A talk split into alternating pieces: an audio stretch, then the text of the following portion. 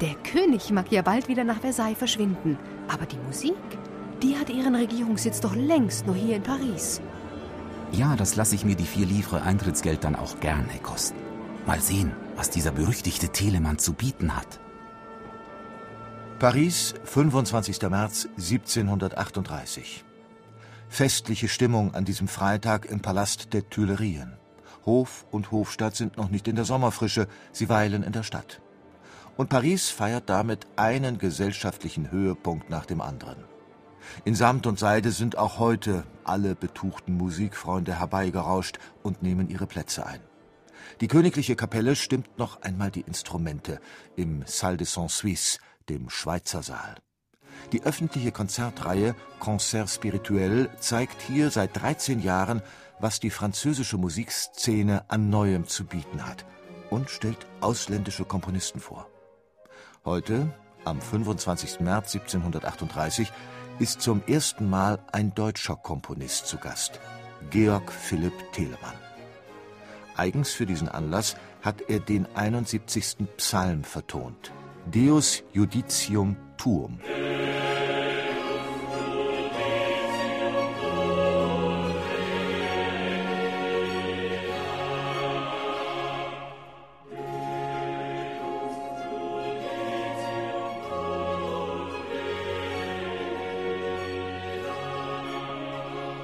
Eine französische Form hat Telemann für diesen Anlass gewählt, die Grand Motet aus Rezitativen, Arien und Chören.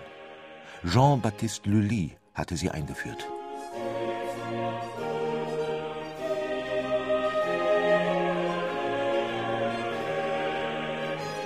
Inzwischen ist Telemann fast selbst ein Franzose.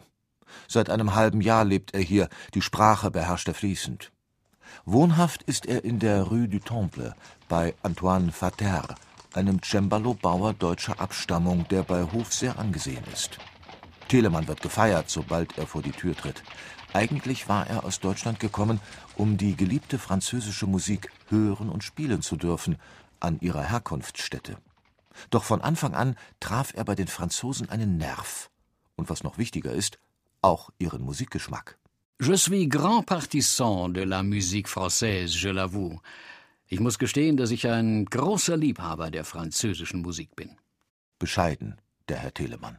Bedenkt man, wie 20 Jahre später der Musiktheoretiker Johann Adolf Scheibe in Schwärmen geriet, der fand, dass man ohne der Schmeichelei beschuldigt zu werden mit Recht von ihm sagen kann, er habe als Nachahmer der Franzosen endlich diese Ausländer selbst in ihrer eigenen Nationalmusik übertroffen.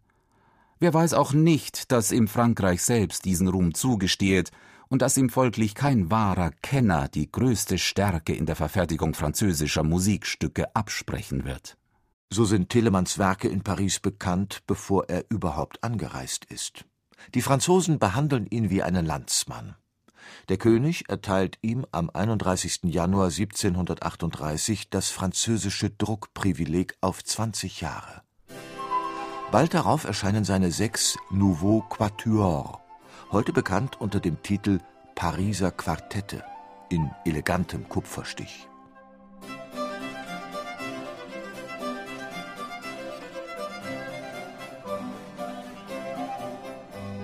Die Kaufadresse auf dem Titelblatt ist Telemanns Pariser Wohnung. Chez l'auteur, vis-à-vis la porte de l'hôtel du Temple, chez Monsieur Fader, facteur de clavecin.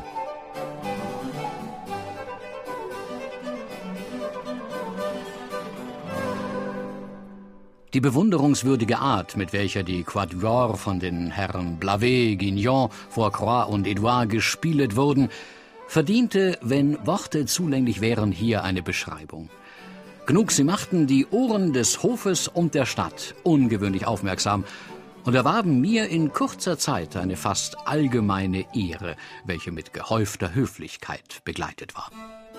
Besonders mit dem Flötenvirtuosen Michel Blavet arbeitete Telemann gern zusammen. Aber auch die anderen Solisten waren führende Berufsmusiker der Stadt.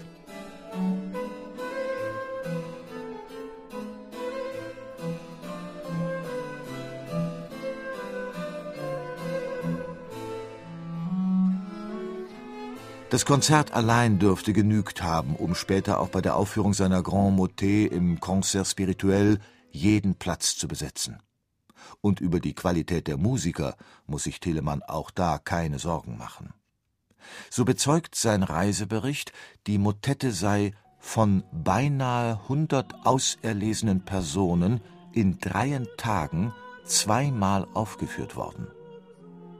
Der Höhepunkt einer äußerst erfolgreichen Geschäftsreise.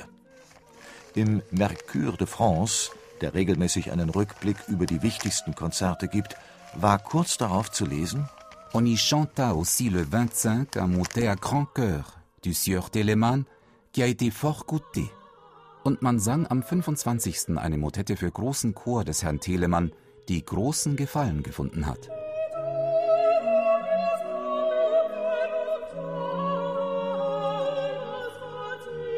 Die Zustimmung eines verwöhnten Publikums. Paris ist Mitte des 18. Jahrhunderts Europas Nummer eins im Handels- und Bankgeschäft, außerdem die Kulturhauptstadt des Rokoko. Das musikalische Zentrum Frankreichs hat sich längst von Versailles hierher verlagert. Täglich strömen Bürgertum und Adel in die auserlesenen Konzerte. Telemann gefällt das geistige Klima in der Millionenstadt, die Offenheit, den vielfältigen Austausch genießt er in Deutschland normalerweise nicht. Bis Pfingsten des Jahres 1738 ist Telemann in Paris. Länger zu bleiben lohnt sich nicht. Der Hof und die Adligen suchen nun ihre ländlichen Sommerquartiere auf. In der Stadt wird es wieder ruhig. Ohnehin hatte Telemann seine Mission in eigener Sache nun mehr als erfüllt. Ich schied mit vollem Vergnügen von dannen, in Hoffnung des Wiedersehens. Sein Hamburger Freund, der Dichter Barthold Heinrich Brockes, begrüßt den Heimkehrer mit einer gewissen Erleichterung. Inzwischen gereicht es mir zu einem kleinen, ich weiß nicht, ob ich ihn nennen darf, patriotischen Trost, dass auch Frankreich sie wieder von sich gelassen und sie nicht gezwungen hat, bei ihnen zu bleiben. Wie groß auch diejenigen Vorteile sind, die man ihnen widerfahren lassen und woran ich als ein aufrichtiger Freund sehr viel Anteil nehme und mich darüber freue, so sind sie doch meines Erachtens nicht groß genug, die Herren Franzosen zu entschuldigen, dieses Pas de Clair gemacht zu haben. Weil dieser mein Unwille nichts als eine unumschränkte Hochachtung ihres Talents zum Grunde hat, wird solche ihnen hoffentlich nicht können zuwider sein.